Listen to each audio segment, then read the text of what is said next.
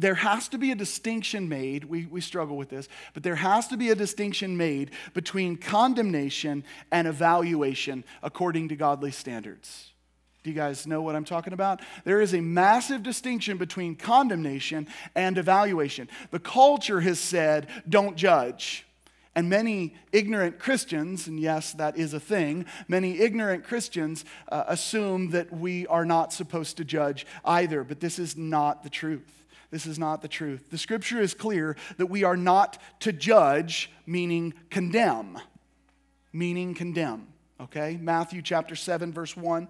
But the same gospel account, as a matter of fact, the exact same chapter, spoken by the same Jesus, says that we as Christians will know each other uh, we will know other Christians by their fruit. Matthew 7 16. This is the concept of evaluation. So we're going to evaluate people, we're going to see their behavior, going to see their life, and we're going to know whether or not they belong to the Lord or whether or not they belong to, uh, to the devil. The fruit bearing Christians that are uh, that are talked about here in Matthew chapter 7 are contrasted with false prophets in chapter 7, verse 15. So 16 says, We'll know each other by our fruits, and 15 says, And this is to the contrast of the false prophets that were going before. In other words, it is very clear that we are going to evaluate one another and determine what is right, what is true.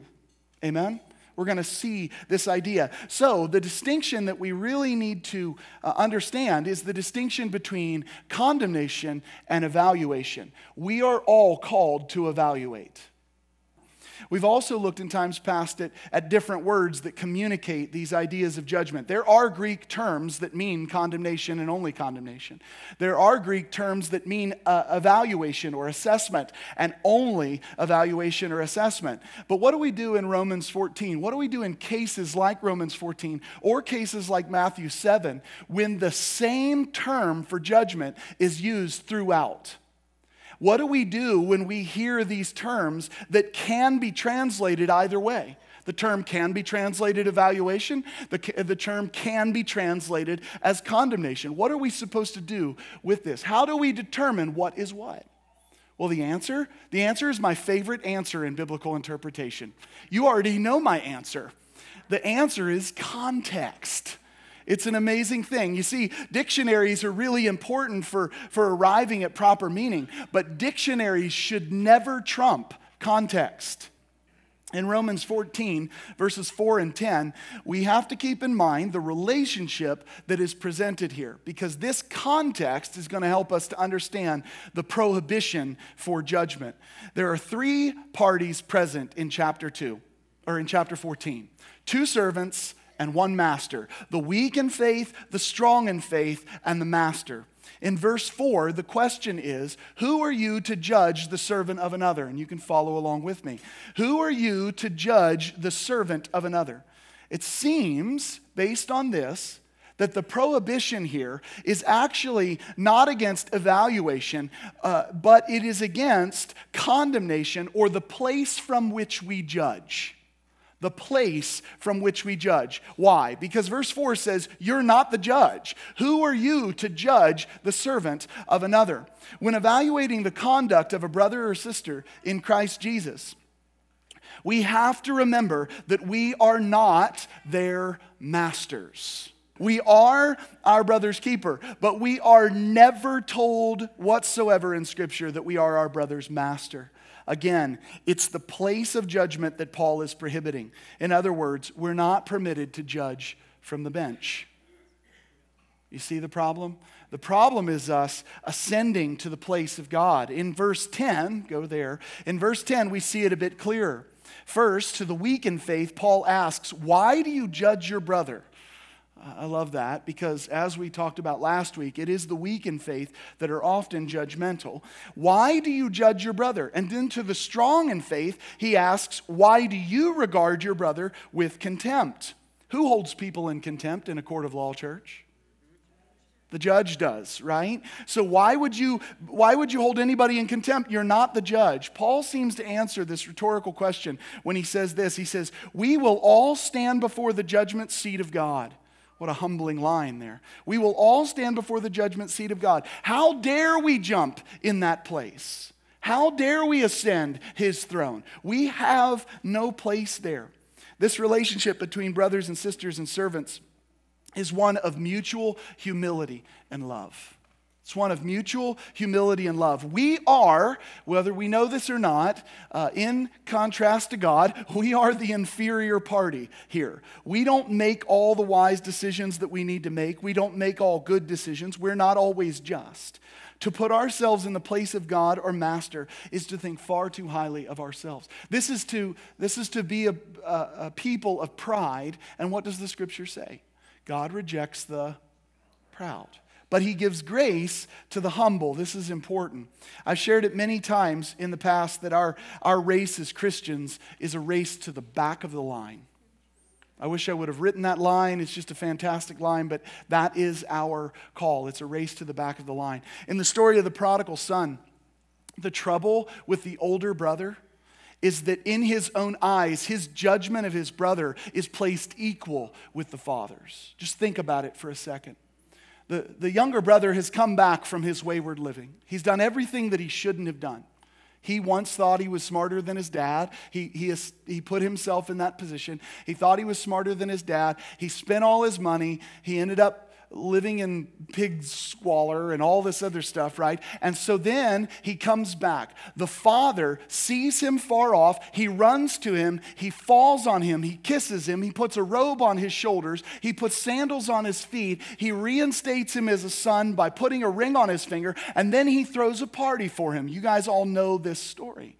So he throws the party. When the older brother comes back and he hears the sound of people dancing and the, sing, the sound of people singing, he goes and he's got a frustration with this. What in the world is happening? And the servant of the master says, Didn't you hear? Your brother has returned. He was once dead, he's now alive. He was once lost, he's now found. And he throws a little temper tantrum. He throws a little hissy fit. And his father comes back and comes out and says, Isn't it right for us to rejoice in the fact that he's alive? Think about this for a second, church. The father is the only one who has the right to make the judgment.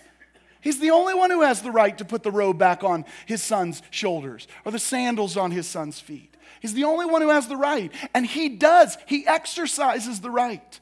And he throws him a party. But what does the older brother do? Don't miss it. He ascends to the judgment seat and says, My view of my brother is on par with your view. I will tell you what needs to happen. And so he's stubborn and doesn't want to go into the party.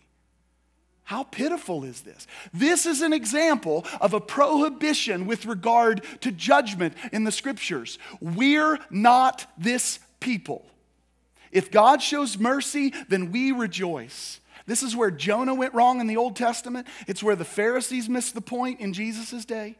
The Father's judgment is one of perfection, and ours is skewed because we are faulty people. Toward the prodigal, toward the Ninevites, and towards the sinners of Jesus' day, what was God's judgment, church? Mercy. It was mercy. Meanwhile, the other servants, Jonah, the older brother, and the Pharisees, jump into the seat of God and condemn. How dare we? How dare we? This is the prohibition against judgment. Contrary to what the world says, you, you don't judge at all. You can't call people out for their sin. You can't do this and you can't do that. They have no idea what they're talking about. That's evaluation.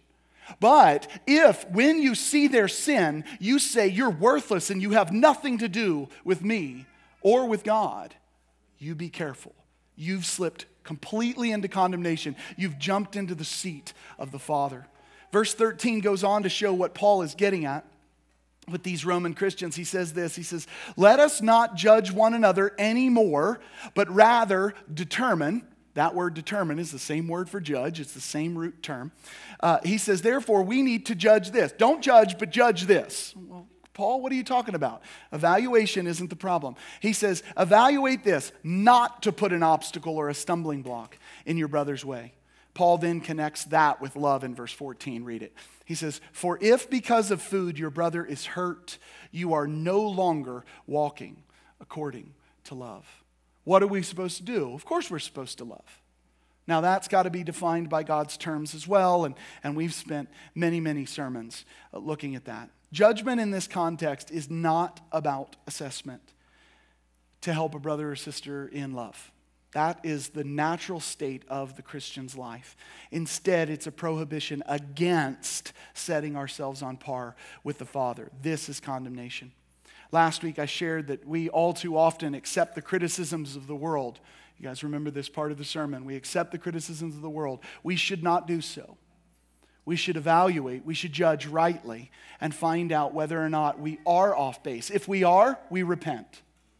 If we're not, we do not for a second allow the Christian life to be commandeered by a bunch of people in the world who just don't like to hear what we have to say. Please hear me correctly, church. We should not let false criticism hinder our obedience. The call to the Christian life is as James tells us in James 5 19 and 20. He says, you, The one who turns a sinner from error has saved them. You know what is required to turn a sinner from error? You have to tell them they're a sinner. you have to point out their sin, and then you have to call them to something greater. So the, the culture really has us backed up against the wall, church. The culture has us backed up against the wall. The criticism has been levied against the church for so long now that even the saints of God accept it and they say, we shouldn't judge, we shouldn't judge, we shouldn't judge. Let me give you one of the, one of the more uh, nefarious manifestations of this that we see because the devil is, is plotting and scheming, right? He, he plants these ideas inside of the church. People will say, You should never pick on one particular sin because if you do, you need to call the Christians out for being gluttons, and you need to be calling the Christians out for being this and being that. That's absolutely true. You see, there's another solution be an equal opportunity offender. Call everybody out on these things. That's my job in life. And it's not one that will win you many friends and influence people, but it is the call of the Christian life to rescue the sinner from judgment is important. And why is all of this so important? Because the truth is, church, we're obeying God, and we will all, as Christians, stand before the judgment seat of God.